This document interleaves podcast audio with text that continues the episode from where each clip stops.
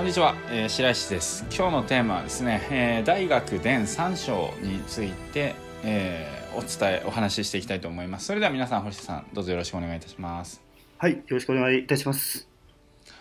星田さん前回天命とかなんかそういった話になってきましたけどどうでした、はい、天命。そうです。あそうですね、まあ、実際最初聞いた時はすごくあの壮大ななんかテーマかなと思ったんで、まあ、今の自分のにはまだ関係なくてもう少しこう志が大きくなったりもっとなんか大きな規模のなんかことをしたいと思ったこと時とかもっとだから、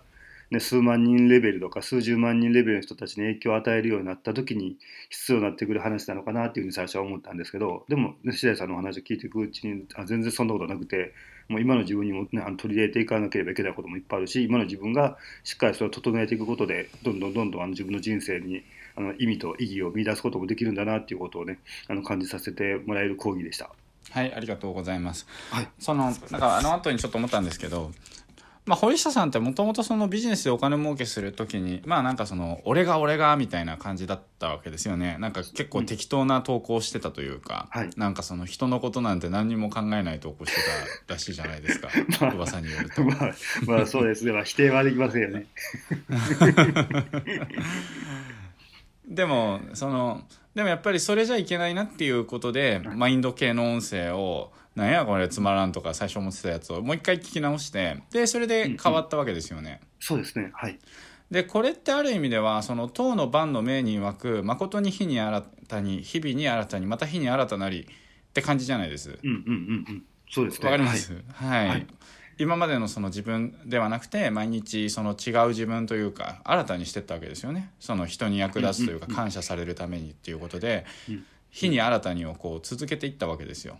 まあ、日に新たに日々に新たにまた日に新たなりとってあるけどありますけれども。まあある意味でこれ堀下さんちょっとこれ確かにあの時日に新たになってたなって感じしますか？あそうですね。そのねあの今振り返ってみればその日日ごとに全然違う自分にこう変わっていってこうなんかアップデートっていうかあの毎日こう再起動しているような感じは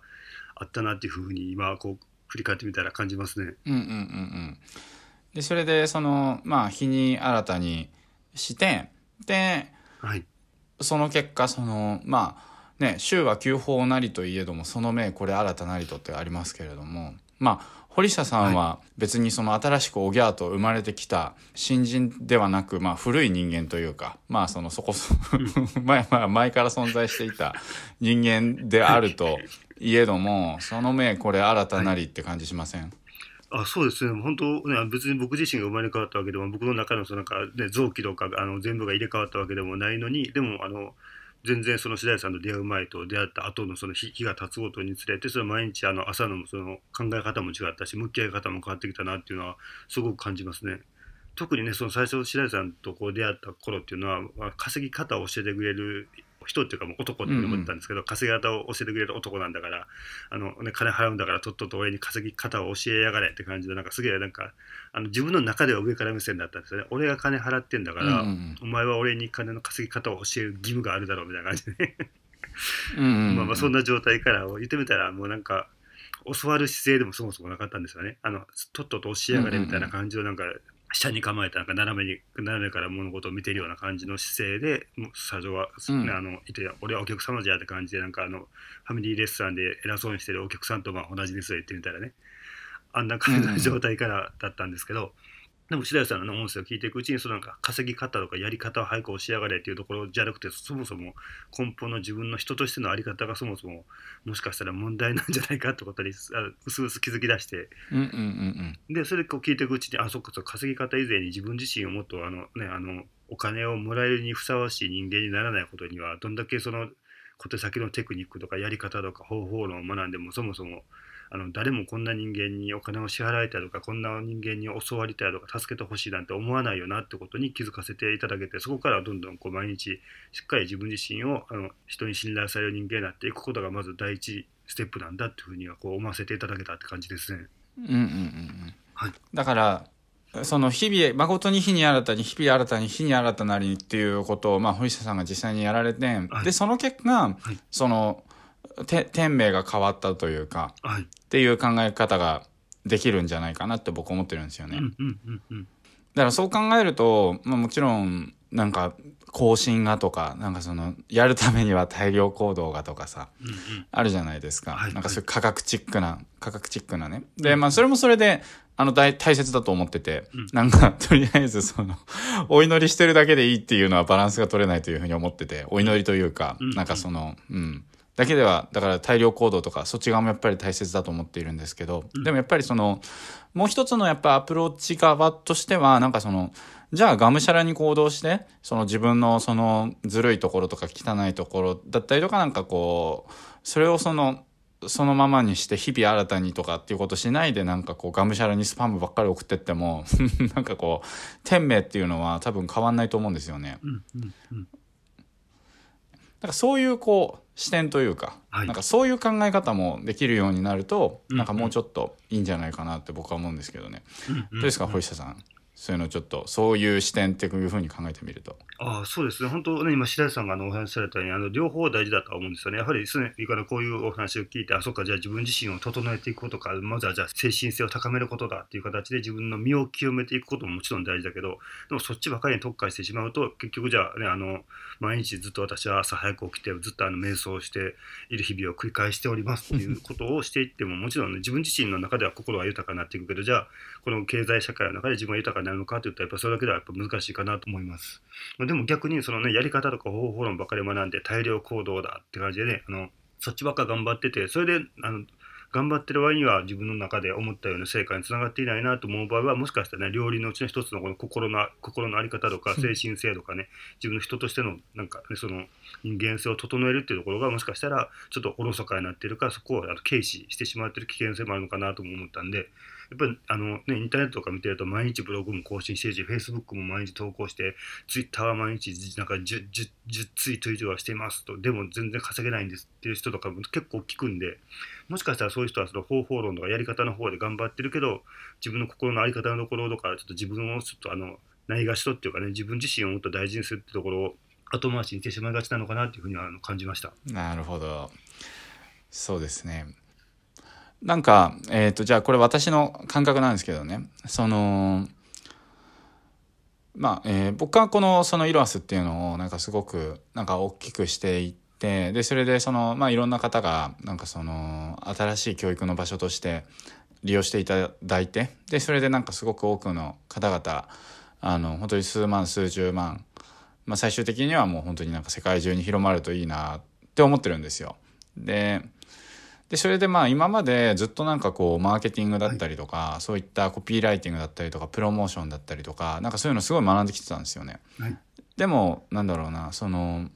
でも実際のところに、そのじゃあ、会員さんがずっと常備十数万人いるのかっていうと、そこになんかこうたどり着かなくて。で、それでその、なんだろうな、こうマーケティングとか、なんかそういうところの限界をなんとなくこう感じたんですよね。はいで、それでその、もう結局のところ、その、天に、天に、天命を受ける人間になるしかないんじゃないかなっていうふうに思ってるんですよ、今。はいはい。わかりますかね？だから、その、で、今は別にじゃあ数万人とか数十万人とかをそのやるっていう天命を受けられる人間じゃない状態だと思ってるんですね。うん私自身が。だから、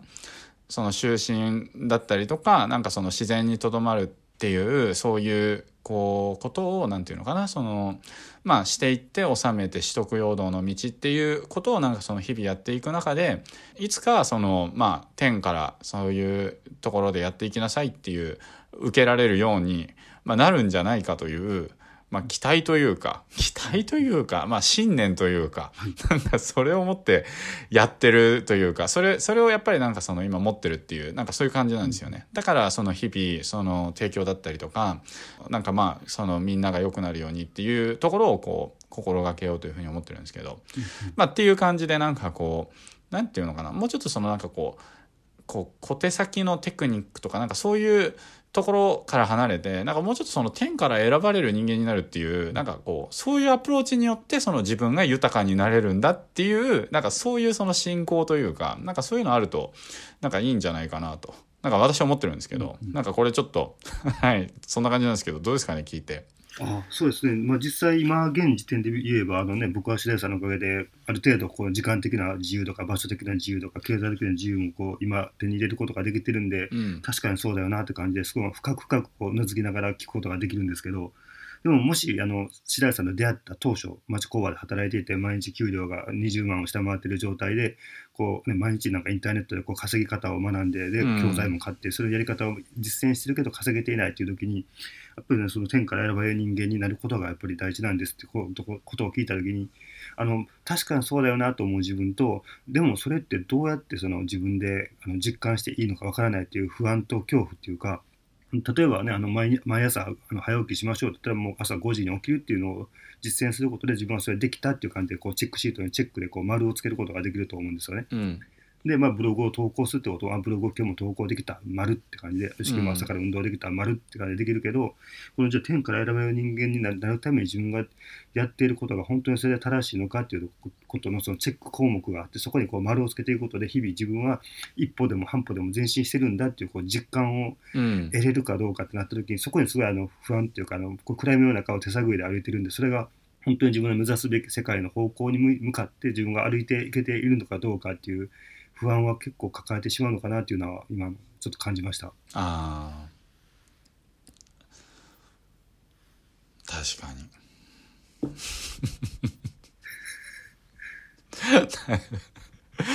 確かにって感じです。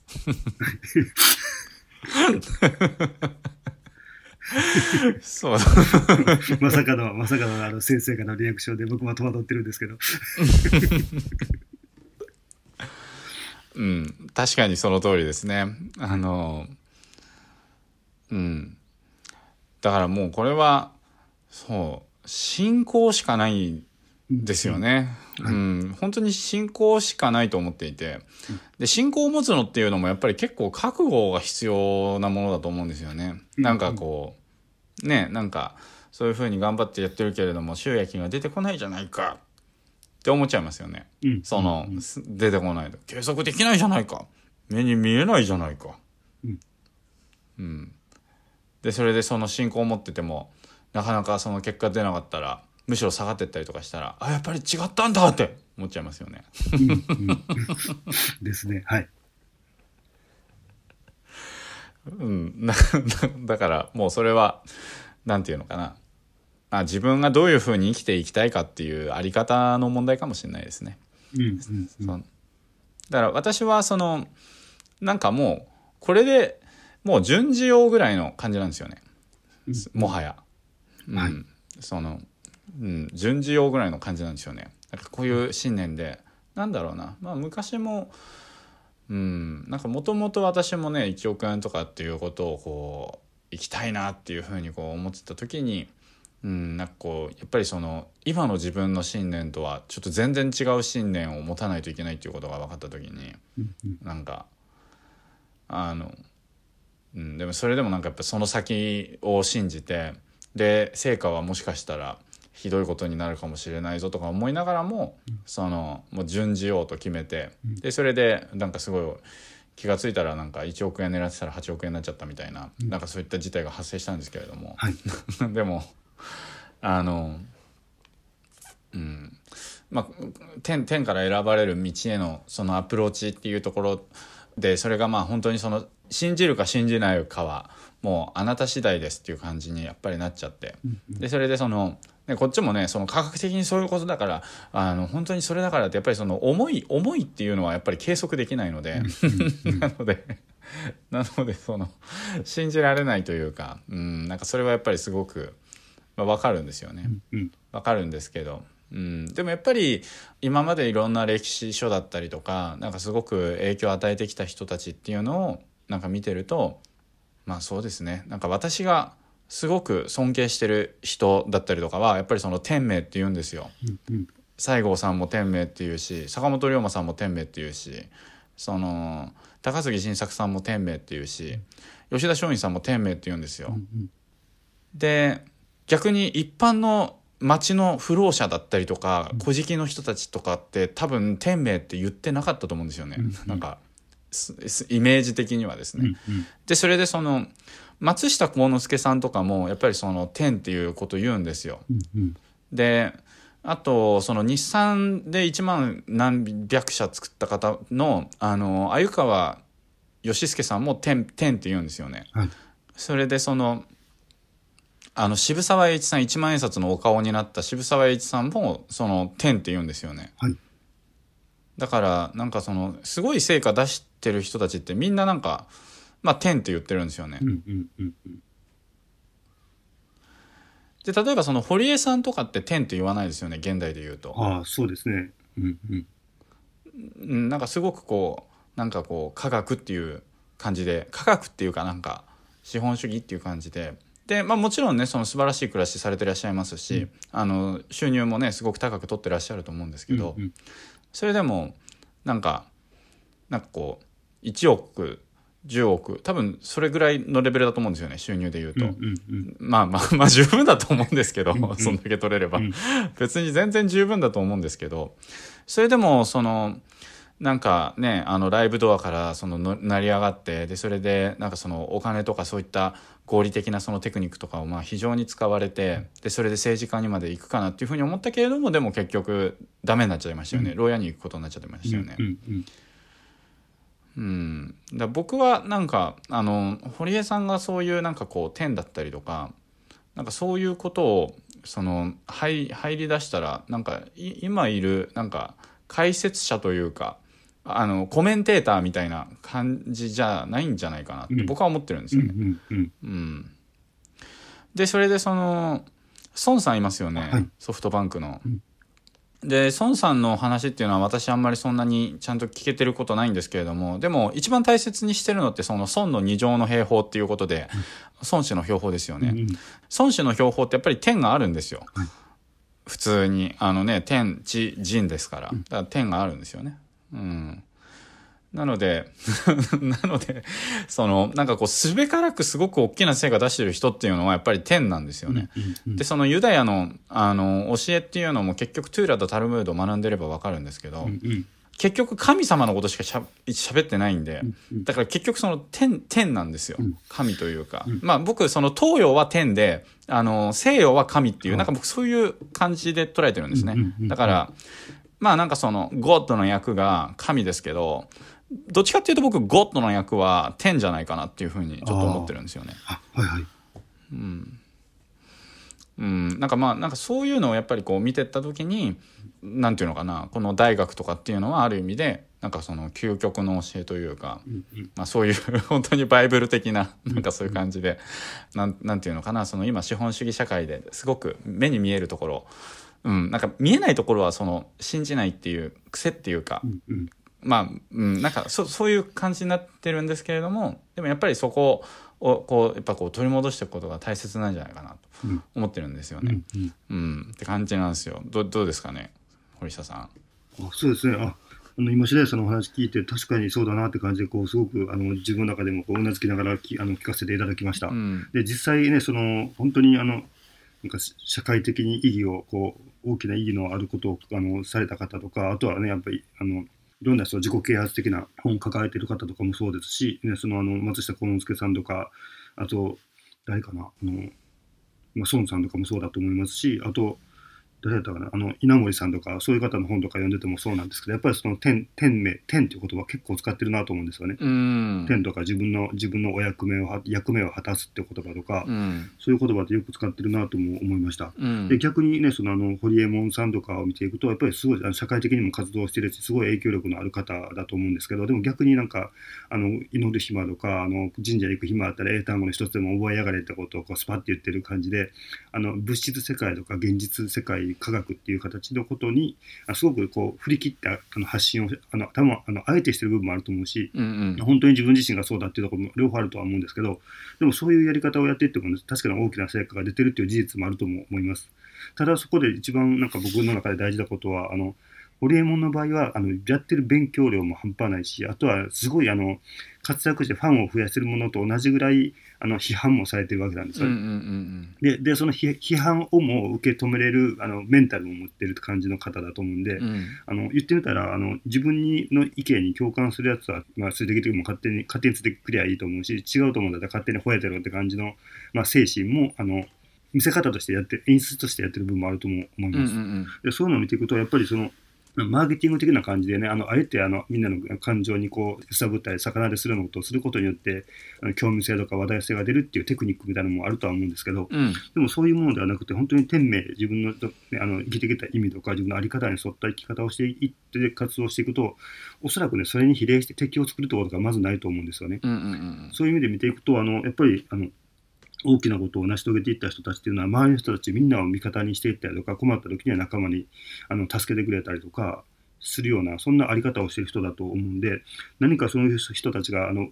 こうトラブルとかでうまくいかなかった時に、ほら見たことかって感じで嘲笑われるわけではなくて、そんな時にこうパッてこう後ろ振り返ったらみんなが自分の背中をガッてこう支えてくれてるような、うん、そんな生き方と、そんな活動をしてきた方ばっかだなと思うんで、うん、本当にあの、天天命とか天に沿った生き方をしていくと、どんどん規模を拡大していって、影響力を拡大していくと同時に、それに対して敵を作るってことが、あの比較的少ないのかなというふうに、うんうん、あの今までのその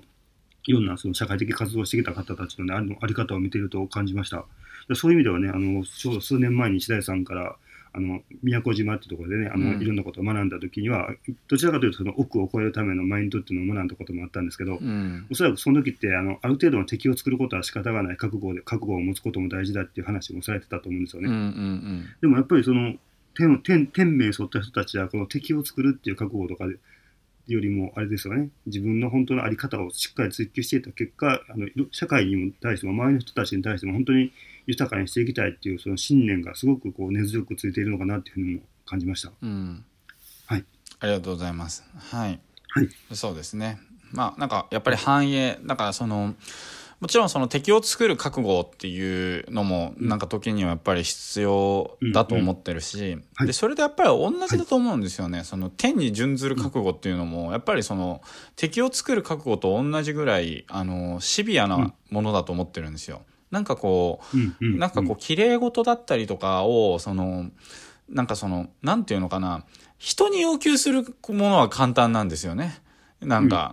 ね、すごい簡単じゃないですか。みんなすごく簡単にやってるじゃないですか。人に、これもっとこういう風にしないといけないんじゃないですかとかさ。なんか、人に要求するのは簡単なんですよ、綺麗事を。でも、その、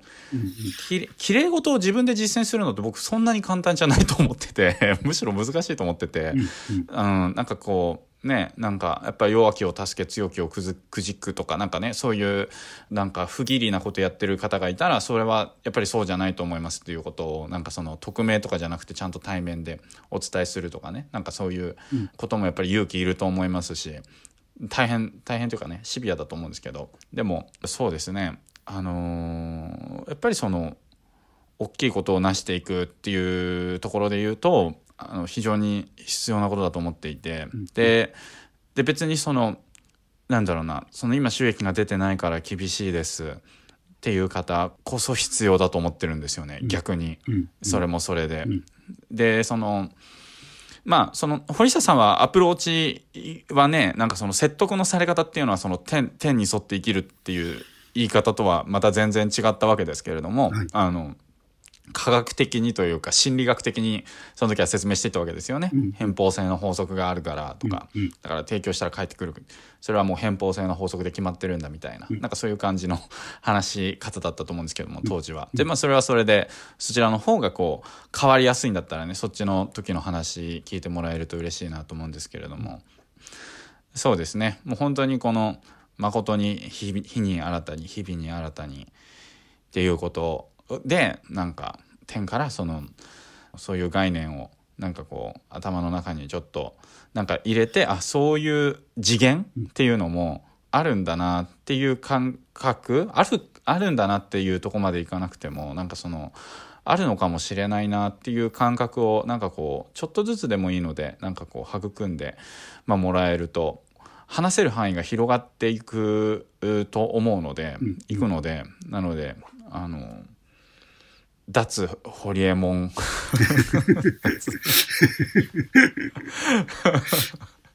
いや、堀江さんもすごい鋭いあのコメントで私もあの読んでてたくさん参考になる本ありますし、うん、なんかニュースピックのなんかあれとかで見ててもあ面白いなって思って好きなんですけど。でもやっぱりそれだけじゃないと思うので、うんうん、なんかちょっとこう拡大してもらえたら嬉しいなっていう感じでもう40分になっちゃうんでそろそろ終了にしたいんですけれどもはい。まあ天っていう概念ですね。うんうん、このこのその天とその神っていう概念っていうところをなんかなんていうんですかね。もうちょっとこうあるものとしてこう捉えないと、なんか本読んでても全然入ってこないんですよ。うん、その、要はその天天っていうのを本当に信じてる状態でこういうその大学読んでたりとか、うん、あるいはそのね稲森さんが天とか言ってるのだったりとかあるいはその昔の話だとその神は神はっていうことをひたすら言ってますよねその西洋の翻訳本、うんうん、あのすごい成果出してる人ほど、うんうん、でもそのその神自体がなんかこう信じてないとなんかもう分かんないんですよね、うんうん、そこにその概念がないので、うんうん、なんかこう分かんない単語が出てきちゃってるみたいな感じですよね、だからうん、例えば音もなく形もなくっていうところで「なく」っていうそのあの単語の意味が分かんなかったら音もピーか声もピーになっちゃうわけですよね。だから理解できないわけですよね。でそれでそのやっぱりその僕たちその戦後で育ってるとですねその天とか神っていう概念がもうピーになっちゃってるんですよね。わかりますかね？だからその本当に非常にその重要なところが失われているので、そのまあ、天がですねとかって言っても、ピーがですねみたいな感じになっちゃってるんですよ。うんうん、そうすると、うん、なんかそのやっぱりその次元がすごい減っちゃうんで、うんうん、あのもったいないのでなんか、うん、なんかねもうちょっとそのところの意識っていうのをこう拡大できるといいなと願っております。そんな感じです。って感じだったんですけど、はい、ごめんなさい。今日これで以上なんですけれども。はい、はい、というわけで、まあ、今日のクエストはですね、はい、あのまあ感じたこと、まあ、別にその、絶対に信じろよっていうそのつもりはないのであの、まあ、素直にあの感じられたことをですねシェアしていただければと思います。はい、じゃあ古下さん最後に素直に感じられたことをあの素直にシェアしていただければと思います。あはいまずはね、今回の貴重なお話聞かせていただいてありがとうございました。で今回ね、正直あの、今の僕の立場っていうことところで聞くと、本当にすごくあの深く深くうなずけることばっかだったし、あの白井さんの一言一言が結構あの納得しつつもあの重くも痛くもあるところもありました。で特にねその人に要求するのは簡単だけどその自分がそれをずっと守り続けるってことはそんなに口で言うほど簡単ではないっていう話とかも本当にそうだなとも思いました。おそらくねその情報ベースとか知識ベースで聞いていくと知ってるよってこととか、ね、あの昔からあの先生にもお父さんにもお母さんにもおじいちゃんにもおばあちゃんにも言われてきたよと思うようなこととかもあるけどじゃあそういうのを日々誰もいない時にもずっと守り続けることができているかって考えていくとやっぱりあのズルをしてしまったりとか、なんかこれってあの悪いことかなと思いながらも、まあ、みんなやってるしっていう理由でやってしまったりとか、これもしかしたらグレーゾーンじゃないかなと思いながらもね、あのやってしまったりとか、やってる、あのしてしてきたこともね、たくさんあるなと自分でも思いました。うん、でもやっぱりそういうところをしっかりあの一個一個ね、自分が本当に正しいと思うことをやっていくこと、で違うなと思うことはきっぱり断ることっていうのをしていくっていうことは、ある意味ではね、敵に、あの一時的に見ると敵に回してしまう恐れとか恐怖とかもあるとは思うんですけど、でもそこは自分の信念に従って、あのこれはちょっと違うと思いますと思った時にはしっかり伝える。で、自分はしたくないなと思った時には、やっぱりそれはできませんっていう、その自分のあり方とか心の強さもすごく大事なんだなっていうふうにも感じました。うん、それともう一つね、あの白井さんがさ後半に言われていた、本当に今大変な人とか、今これから現状を変えたいと思ってる人にこそ、やっぱこれ大事にしてほしいって言ってあの伝えてくれていたことが、本当に白井さんのその心の声っていうか、心の叫び的な部分にも僕は感じたんで、本当にここって一番伝わりにくいかもしれないけど、一番伝えたいところでもあるとは思うんですよね。うん、だからこそ、その今、頑張ってるけど全然現状は変わらない変わらないとか何とかしたいと思っていろんな方法を学んでるけど、学んで努力してる割にはそれに見合った成果が出ていないと思ってこうもどかしい思いをしている方とかこのわらをわらをもね掴む掴みたいという気持ちでもがいてるっていうふうに自分で思ってしまっている方こそねここを信じて、あの、すごく何回も何回もこの音声を聞いて、あの、自分自身を大事にしてほしいと思うし、あの、あり方とかのところもね、こう追求してほしいとも思います。で、ここってね、最初に僕が伝えたようになかなかこう自分では計測できないし、やっててそれが正しいかどうかっていう、ね、あの誰かがその添削してくれるわけでも採点してくれるわけでもないんで本当にこれで合ってるのかなっていう感じで不安や迷いが出てきてしまう時もあるとは思うんですけどでも、しっかりこういうあり方をに沿った生き方とかあの人との接し方をしていくとおそらくねあの今目の前の人間関係とか現実社会ってかなり早い段階で変わっていくと思うんですよね。うん、あれ今まで嫌な人と思ってた人が全然嫌な人じゃなくなったとか今まで全然言うこと聞いてくれなかった人たちが急に素直になってくれたっていういう形で多分目に見えてる人間関係のあの社会でかなり早い段階であの変化を体感できると思うんでその変化変化の体感であの効果を実感してほしいなと思うんですよね。うんうんうん、で実際僕も、ね、白谷さんのお話聞くまでは周り敵敵だらけでみんなに絡まれてばっかりとかあの盗まれたり被害に遭ったりとかしてばっかだったけどこういうことしか大事にするにしていってからどんどん本当にいい人としか出会わなくなったし、うんうん、みんながみんなみんな慕ってくれるし助けてくれるっていう状態になっていったんで本当にあの目に見える人間関係がもう明らかに変わってくるっていうことは、僕は自分の実体験からもあのここは自信を持って伝えることができるんで、今ね周りの人たちの協力が得られないって思って苦しんでる方こそね信じて実践していってもらえれば本当に周り味方だらけになってくるんでそこはあの僕は自信を持って伝えることができるんであの不安があってもね迷わずあ取り組んでほしいなとも思います。今回も貴重なお話聞かせていただいてありがとうございました。はい、素晴らしいフィードバックありがとうございます。はい。はい、というわけで今回は、えー、以上になります。今日も最後までお付き合いいただきまして本当にありがとうございました。はい、ありがとうございました。